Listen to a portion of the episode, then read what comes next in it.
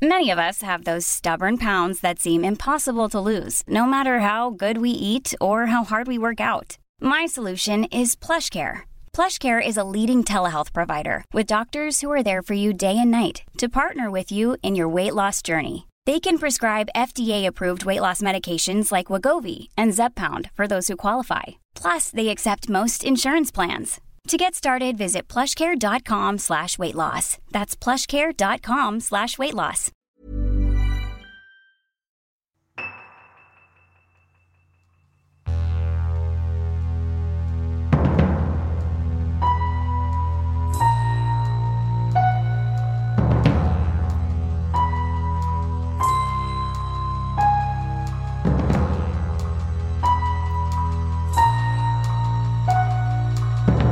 Welcome back to Misconduct. I'm Eileen, and joining me as always is Colleen. How you doing, Colleen? I'm good. Uh, this is our last episode before we head out to LA, and I'm excited to get out of town for the weekend and hang out with Lainey. And we're gonna see Haley. It's gonna be really fun. I know. I can't wait to see the guys from Gen Y and Lainey and Haley. It's going to be really fun, and possibly Heidi, right? Um, my niece, your sister, for those who don't. Know. Yeah, know. Heidi should be there, and um, maybe Hannah and Esther too. They're Oh. our researchers. They help out sometimes, Awesome. uh, and they go to UCLA, so we'll be right in their neighborhood too. So it should be really fun. Awesome. That would be excellent. But now, on to the show. In this episode, we will be discussing the case of Jennifer San Marco, a woman who returned to her former job years after being let go and killed six people. People who knew her were shocked at the level of violence, thinking that she was not capable of it. A look into her past showed that the once even keeled woman was suffering from a decline in mental health for some time in the years leading up to the attack. In this episode, we will be discussing who Jennifer was, her background, and what events led up to this tragedy. Jennifer San Marco was born on December 6th, 1961, in Brooklyn, New York. And her life seemed fairly uneventful up until the mid to late 1990s. She lived in Brooklyn through high school and attended Brooklyn College after she graduated. And then she actually transferred to Rutgers in New Jersey before dropping out, before completing her degree. In the late 80s, she moved across the country to California. She had taken a job as a correctional officer at a prison, and she did well in her position. Because she did so well, the prison was surprised when she resigned just a couple of days before her probationary period was over. She gave no reason for quitting, but the turnover rate in that position is fairly high, so it wasn't so uncommon. After leaving the prison, she held a variety of jobs, but her next notable period of employment was when she was hired by the Santa Barbara Police Department as a 911 dispatcher in 1995. Working as a police dispatcher is a high stress job, and you have to pass this like litany of background checks and exams before you can get hired. Eileen actually went through the process maybe like 10 years ago or so, I think. Yeah, I did actually. Um, I did, you know, the sit-alongs before the interviews, and then interviews, and then I passed all that, and then came the extensive background check. And I mean, extensive. It's not just like they run your your license or anything. It's literally the officer goes through every single part of your life. Um, your family is involved too. They have to fill out forms and they talk to your family and interview them. They also do unannounced visits and they want all your information. I mean, all the way back to you being a child. They don't care. They want everything you can remember, you know, where you lived, where you went to school, everything. And also any tickets, any law you may have broken, anything like that, all has to just, you have to put it down to the best of your ability. So it's pretty thorough. And then at the same time, you're actually going through medical and psych evaluations as well. So it's just a crazy, it's crazy hard and it's a lot. Unfortunately, you know, for me, um, in the middle of my background check, HBPD had a hiring freeze. So then my life went elsewhere. but that's I why I'm kind of a dispatcher. remember when you were doing this and you had mentioned to me, I mean, I think I must have been in high school or something. Yeah, I think so. But you I, you mentioned that they had come by the house and stuff, and I just, it's like Just unannounced. so intense. Yeah, Yeah, I, was, just- I happened to be home from work too. It was so funny. I was working. I was sick, but I was working from home, and like I was in my pajamas. I'm like, "Oh, hi, officer. I forget his name. So and so." So That's so weird to me. I mean, it, it is an important job and a stressful job, so I get that's why it, they do all yeah. that. Yeah. Right. And so all of the kind of point of pointing all of that out is that Jennifer was subjected to multiple psychological exams, but she passed all of them and she was hired. but she only lasted a couple of months before she quit due to stress. And like we said, that's not uncommon. The nature of the job, 911 operators see a high turnover rate. Jennifer had told people in her life that the job wasn't exactly what she expected, and she found that she had a hard time doing her job on a daily basis. In 1997, she took a night shift position with the U.S. Postal Service at the mail sorting plant in Goleta, California, and Goleta is just outside of Santa Barbara. She bought a condo and settled into life in Goleta, and at one point she actually took a second job, a position at a local high school, but quit after just a few months. It wasn't until 1999 2000 that she began having problems and other people in her life took notice. Until now, Jennifer had been living in her condo and had a decent relationship with her neighbors, but then Jennifer started behaving bizarrely. She would be outside at all hours of the night and would be singing loudly, disturbing other tenants. Sometimes the loud singing turned into loud rants. The ranting quickly turned racist in nature, and it wasn't uncommon for her neighbors to yell back at her to be quiet or call the police. One neighbor in particular was a woman named Beverly Graham, whose condo was just across the way from Jennifer's. Beverly would routinely tell Jennifer to quiet down, which would lead to an argument between the two women. Beverly's boyfriend at the time, Eddie, would tell Beverly to just ignore her and that she was, quote, you know, a crazy person. But the two argued off and on until 2003 when Jennifer moved out. While at work at the mail sorting plant, Jennifer also had a reputation for bizarre behavior. Her coworkers described her as standoffish when she was first hired, and it just went downhill from there. What started as standoffish behavior turned into a series of bizarre instances witnessed by multiple coworkers. People reported that Jennifer was having conversations with herself while at work, and sometimes it seemed like she was arguing with someone who was not there.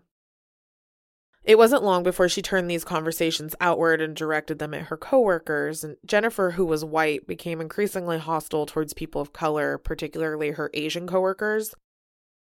Jennifer seemed preoccupied with the idea that her coworkers were out to get her, and she started having outbursts directed at the people that she worked with. Finally, one day in June 2003, her behavior reached a boiling point. Jennifer had worked herself up while at work and was on another tirade, although this one was bigger than before. It ended up with the police being called because Jennifer had crawled under a mail sorting machine and was refusing to come out. She was handcuffed and wheeled out of the mail sorting plant, and officers took her to nearby Ventura, and she was held for three days on a 5150 psychiatric hold. She was then placed on several months' medical leave after she was released from the hospital. Jennifer returned from medical leave and resumed her position at the mail sorting plant. However, it wasn't long until complaints were filed by coworkers against Jennifer. It didn't seem like she improved much during her leave, and her tirades and racist remarks against her coworkers increased. Several coworkers came forward to discuss Jennifer talking to herself and making derogatory racist remarks against them, and management decided it would be best to terminate her employment. According to those present, she was called into management's office, escorted out, and not seen again. Jennifer left California shortly after being fired from the mail sorting plant in Goleta. She was put on medical disability and decided to visit her family back east. She started the journey in her car, but stopped when she got to Milan, New Mexico. Milan is a small town not far from the Arizona border. The population is under 5,000, including the state prison that employs the majority of the town. Jennifer settled in Milan and quickly got the reputation as the, quote, you know, crazy lady. And her mental health had taken a significant downturn after she left California. She started visiting municipal buildings in Milan and harassing employees. She took particular issue with an employee at the utilities office and would visit often to yell at that employee and make racist statements and strange accusations against them. She would be asked to leave, and sometimes she would be removed by the workers there. She'd make a scene on the way out, and they would see Jennifer sometimes circling the parking lot in her car. It got so bad that the targeted employee's boss would have them hide out in another room when they would see Jennifer coming into the office. Jeez. In November 2005, Jennifer was still in Milan, and she had another notable run in with Milan residents. At this point, Jennifer had started hanging out in the parking lot of a local post office. And people had seen her before, and she would drive her car to the parking lot, get out of the car, and then she would kneel to the ground and pray. Sometimes she would do this for an extended period of time, but Milan, being as small as it was, people for the most part knew who she was. In addition to harassing city employees and ranting against minorities, Jennifer had also started dining and dashing out of local restaurants. Police had also received several calls where people complained that Jennifer was at the gas station and she would like take off her clothes and be wandering around. There was also a record of Jennifer applying for two business licenses. First was for a cat food company, and the second was for a newspaper she intended to start that she wanted to call the Racist Press. Oof. Both licenses were denied. Not everyone in the town had bad experiences with Jennifer, though. Some people saw her nearly every day and said she was always very polite towards them. She reportedly paid her bills on time. She didn't get into issues with any of those people, like her landlord, you know, she didn't have recurring issues with them. However, all of these people acknowledged that they didn't think that she was necessarily of sound mind either. And towards the later half of 2005, Jennifer's rants became focused on minorities and her old coworkers. She seemed to think that her old coworkers were conspiring against her, but it's not known what she believed they were conspiring to do. One day, Jennifer was kneeled by her car in the post office parking lot, and the manager of a nearby mental health clinic saw her talking to herself. The manager approached Jennifer and asked if she was okay. Jennifer replied to her, quote, They pray before they get in. And when the manager pressed Jennifer on who she was talking about, Jennifer told her that she was referencing her brother and her sister who were there with her. The manager had worked in the mental health field for over a dozen years and decided to call the police so they could have Jennifer psychologically evaluated. The manager left the parking lot before the police came, and the police said that they didn't have a record of the complaint. Although I think it's clear that Jennifer's psychological state was in crisis and she was in need of professional help, many people who came in contact with her were insistent that they didn't think she was dangerous. They felt bad for her because they thought she needed help, but they weren't afraid of her. And we know that this is the case with the vast majority of the mentally ill. They are much more likely to harm themselves or fall victim to a crime than commit a violent crime against another person. Hiring for your small business? If you're not looking for professionals on LinkedIn, you're looking in the wrong place. That's like looking for your car keys in a fish tank. LinkedIn helps you hire professionals you can't find anywhere else, even those who aren't actively searching for a new job but might be open to the perfect role. In a given month, over 70% of LinkedIn users don't even visit other leading job sites. So start looking in the right place. With LinkedIn, you can hire professionals like a professional. Post your free job on linkedin.com slash spoken today. How would you like to look five years younger? In a clinical study, people that had volume added with Juvederm Voluma XC in the cheeks perceived themselves as looking five years younger at six months after treatment. Look younger, feel like you. Add volume for lift and contour in the cheeks with Juvederm Voluma XC. Reverse signs of aging by adding volume to smooth laugh lines with Juvederm Vollure XC. For important safety information and to find a licensed specialist, visit juvederm.com. That's J U V E D E R M.com. Not for people with severe allergic reactions, allergies to lidocaine, or the proteins used in Juvederm. Common side effects include injection site redness, swelling, pain, tenderness, firmness, lumps, bumps, bruising, discoloration, or itching. There's a risk of unintentional injection into a blood vessel, which can cause vision abnormalities, blindness, stroke, temporary scabs, or scarring. Talk to a licensed specialist to find out if it's right for you. Jennifer visited a local pawn shop in New Mexico in late 2005 where she asked to purchase a gun. Now, in New Mexico, gun laws are significantly more lax than in California, but you still need to pass a background check to buy one. Jennifer had never been arrested for any of her disturbances, so there was no record of those incidents that the citizens of Milan had pretty much grown used to. Her stint on a psych hold in California also did not show up on the background check for some reason. It's weird. And with that, Jennifer was able to purchase a 9mm handgun for $325. In late January 2006, Jennifer drove her car from New Mexico back to California, back to her former condo building in Goleta. Shortly after 7 p.m. on January 30th, 2006, Jennifer climbed over the back of her former neighbor Beverly's patio and let herself into the condo through the unlocked sliding glass door. Jennifer shot Beverly once in the head at the bottom of the stairs and then she left the apartment. Beverly's body was found the next morning by her boyfriend, and he immediately assumed that she had fallen down the staircase accidentally. But police informed him that she had been murdered. According to the medical examiner, Beverly would have died quickly and likely did not suffer. After shooting and killing Beverly, Jennifer drove her car to the mail sorting plant where she used to work. The plant required that you have an access card for the perimeter gate, but Jennifer just followed a car in and held that employee up at gunpoint to take their ID badge to gain access to the building. Jennifer then shot two other people in the parking lot before entering the building. Once inside the building, she shot four more people.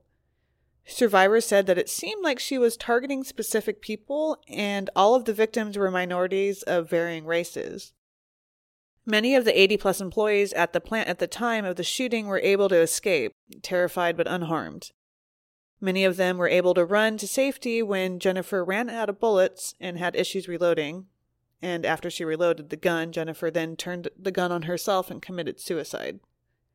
Five people died at the scene at the mail sorting plant, and one woman was transported with severe injuries to the hospital where she died the next morning. In all, Jennifer murdered seven people before killing herself. The victims were 54 year old Beverly Graham at her old apartment complex, 42 year old Nicola Grant, 44 year old Charlotte Colton, 52 year old Lupe Swartz, 57 year old Dexter Shannon, 37 year old Z Fairchild, and 28 year old Maleka Higgins, who had actually just come back from maternity oh. leave. The apparently targeted nature of the attack raised the question of whether or not Jennifer was purposefully targeting minorities that she had spent years ranting about. The only victim who was not a person of color was her neighbor Beverly, but Jennifer and Beverly had a long history of arguing during the years that they had lived in the same complex. Police later found writings in journals by Jennifer that indicated that she believed her former workplace and coworkers, Santa Barbara County PD, and the hospital she had been committed to all had been engaging in a long term conspiracy against her. With Jennifer dead, this was taken and accepted by law enforcement as the motive that spurred her rampage. So, for final thoughts, um, through researching this case, I became familiar with the origin of the term going postal. And I'd obviously heard that phrase before. It's popular. I mean, maybe it's more popular in the 90s, but it's an American slang term. It basically just means you're so angry that you act out uncontrollably. And it popped up in the early 90s after a series of high profile workplace shootings that took place in US postal offices or buildings. Yeah, I remember when Going Postal came out and you know, because yeah, there was like a slew of shootings in you know post offices, and you know, though it's kind of nowadays, it just kind of seems pretty insensitive to say that now. I mean, yeah, it kind of does. I had I, saying going Columbine. You know, I mean, it's yeah, like it's okay, similar to that. I think. Yeah, I mean, I know one's children, but still, it's like it's just kind of funny how it's changed through the years. I I don't think I say that anymore, but I remember in the 90s I would say it for sure. Yeah, to me it seems like a very 90s term. I didn't know it was related yeah. to that. And a lot of those cases I think had been linked to people who are suffering from mental health issues. Exactly. So yeah, yeah it does seem kind of insensitive now that you kind of know where mm-hmm. it comes from. This episode actually reminded me of the previous episode we did on Sylvia Seegrist. And we mm-hmm. don't know what Jennifer's diagnosis was, but it was clear she was mentally ill it kind of reminds me of the issue with Sylvia's case where people knew she was ill, but they didn't think that she was so much of a danger to other people as she was to herself, or they were afraid something bad was going to happen to her, not that she was going to do something bad, you know? Yeah, yeah, exactly. And I think, you know, like we said, most people who are mentally ill usually fall victim to violent crime or harm themselves. Um, so it makes sense that nobody thought she was a threat because most of the time, you know, people aren't in, until they are. But I guess that's just like with, you know, even the nice, normal, quote unquote person next door, you know, you don't realize something's wrong until it's too late. Do you think that it was preventable in any way? Uh, I feel like that's hard to know. Um, I don't know. I feel like when somebody has their mind made up to do something, um, especially somebody who's feeling like there's some conspiracy against them, and I mean, they're under some kind of delusion that I don't know if anything could really stop them, um, other than just her being involuntarily committed, I guess. But like, should we do that? I, I don't know. You know, what do you think? I don't know if there is a right answer because I kind of struggle with that too. Like, Yeah. I think there were attempts made that to have her evaluated, and those were valid, Uh-huh. like valid attempts to be made. hmm But there's only so much that you can legally do when you intervene. So I'm, I, again, I'm not sure what the you know, correct answer is here. I get it's an ongoing, I think, debate kind of Right. in the United States, like what actions can be taken, what is too far, what is not enough, etc. Yeah. Exactly. It's just yeah, hard to know. I think. I don't think we know the answer on this podcast. Yeah. Exactly. Right. Good morning. Let me start by sending the City of Goleta's condolences to the families and friends of these victims. An act of violence is always a shock to the soul, but especially in a small community such as ours, where our neighbors are our friends and where violence of any kind is extremely rare. As the mayor of the City of Goleta, I want to acknowledge the rapid response by the Goleta Police Force Within minutes after shots were fired, the Santa Barbara Sheriff's Department and their partners in the City of Goleta, the City of Santa Barbara, the Santa Barbara County Fire Department, and the UCSB Police Department mobilized to ensure the safety of our surrounding community and the employees within the postal facility. I would like to acknowledge the extraordinary efforts of individuals and agencies who worked throughout the night to ensure that our community was safe, protected, and informed. We, as a community, are extremely saddened by this act of violence. A day at the office should not result in death. Our community stands together in prayerful solidarity with all whose lives are affected by this tragedy. The city stands ready to help in any way. Thank you. And that wraps up our show for this week, but thank you for listening. Before we go, we have some housekeeping. We want to say a huge thank you to some of our listeners who took the time to leave us a five star review. Thank you to Ishimoy and BSATP. Sorry if I butchered that. Uh, for your reviews. Your reviews help us out a lot, and we really appreciate you taking the time to leave us the feedback.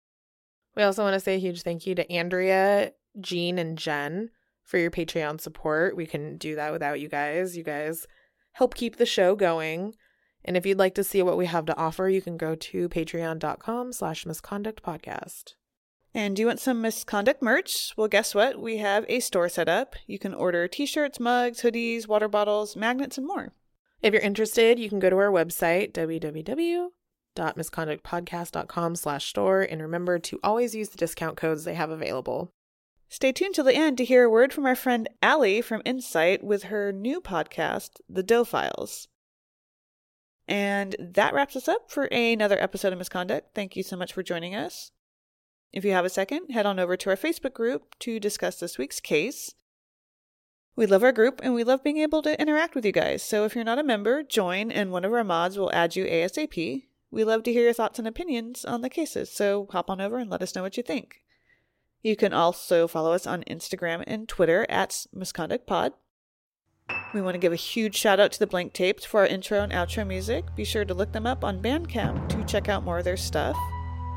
And if you have a case you'd like to see covered, drop us a line. Send it over to our new email address. It's hosts, H O S T S, at misconductpodcast.com. And we will see you next week.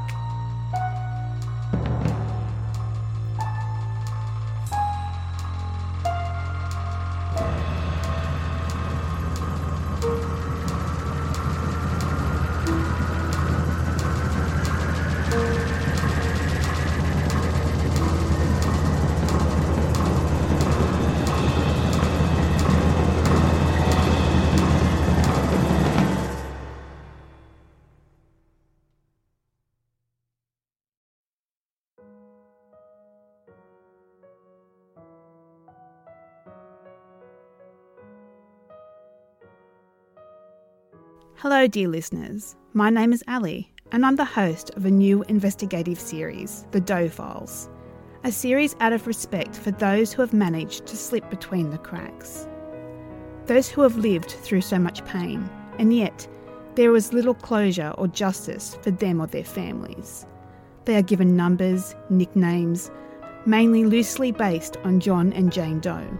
They have their own Wikipedia pages and they have faces, but unfortunately, for whatever reason, we still don't know who they are. The Doe Files hopes to give these victims a voice and a chance for us to try and learn more about them and who they may be. The Doe Files is a production of Insight Podcast. First episode, we will learn more about Little Miss Lake Panasoffkee. Listen from March 2nd on iTunes or your favourite podcast app.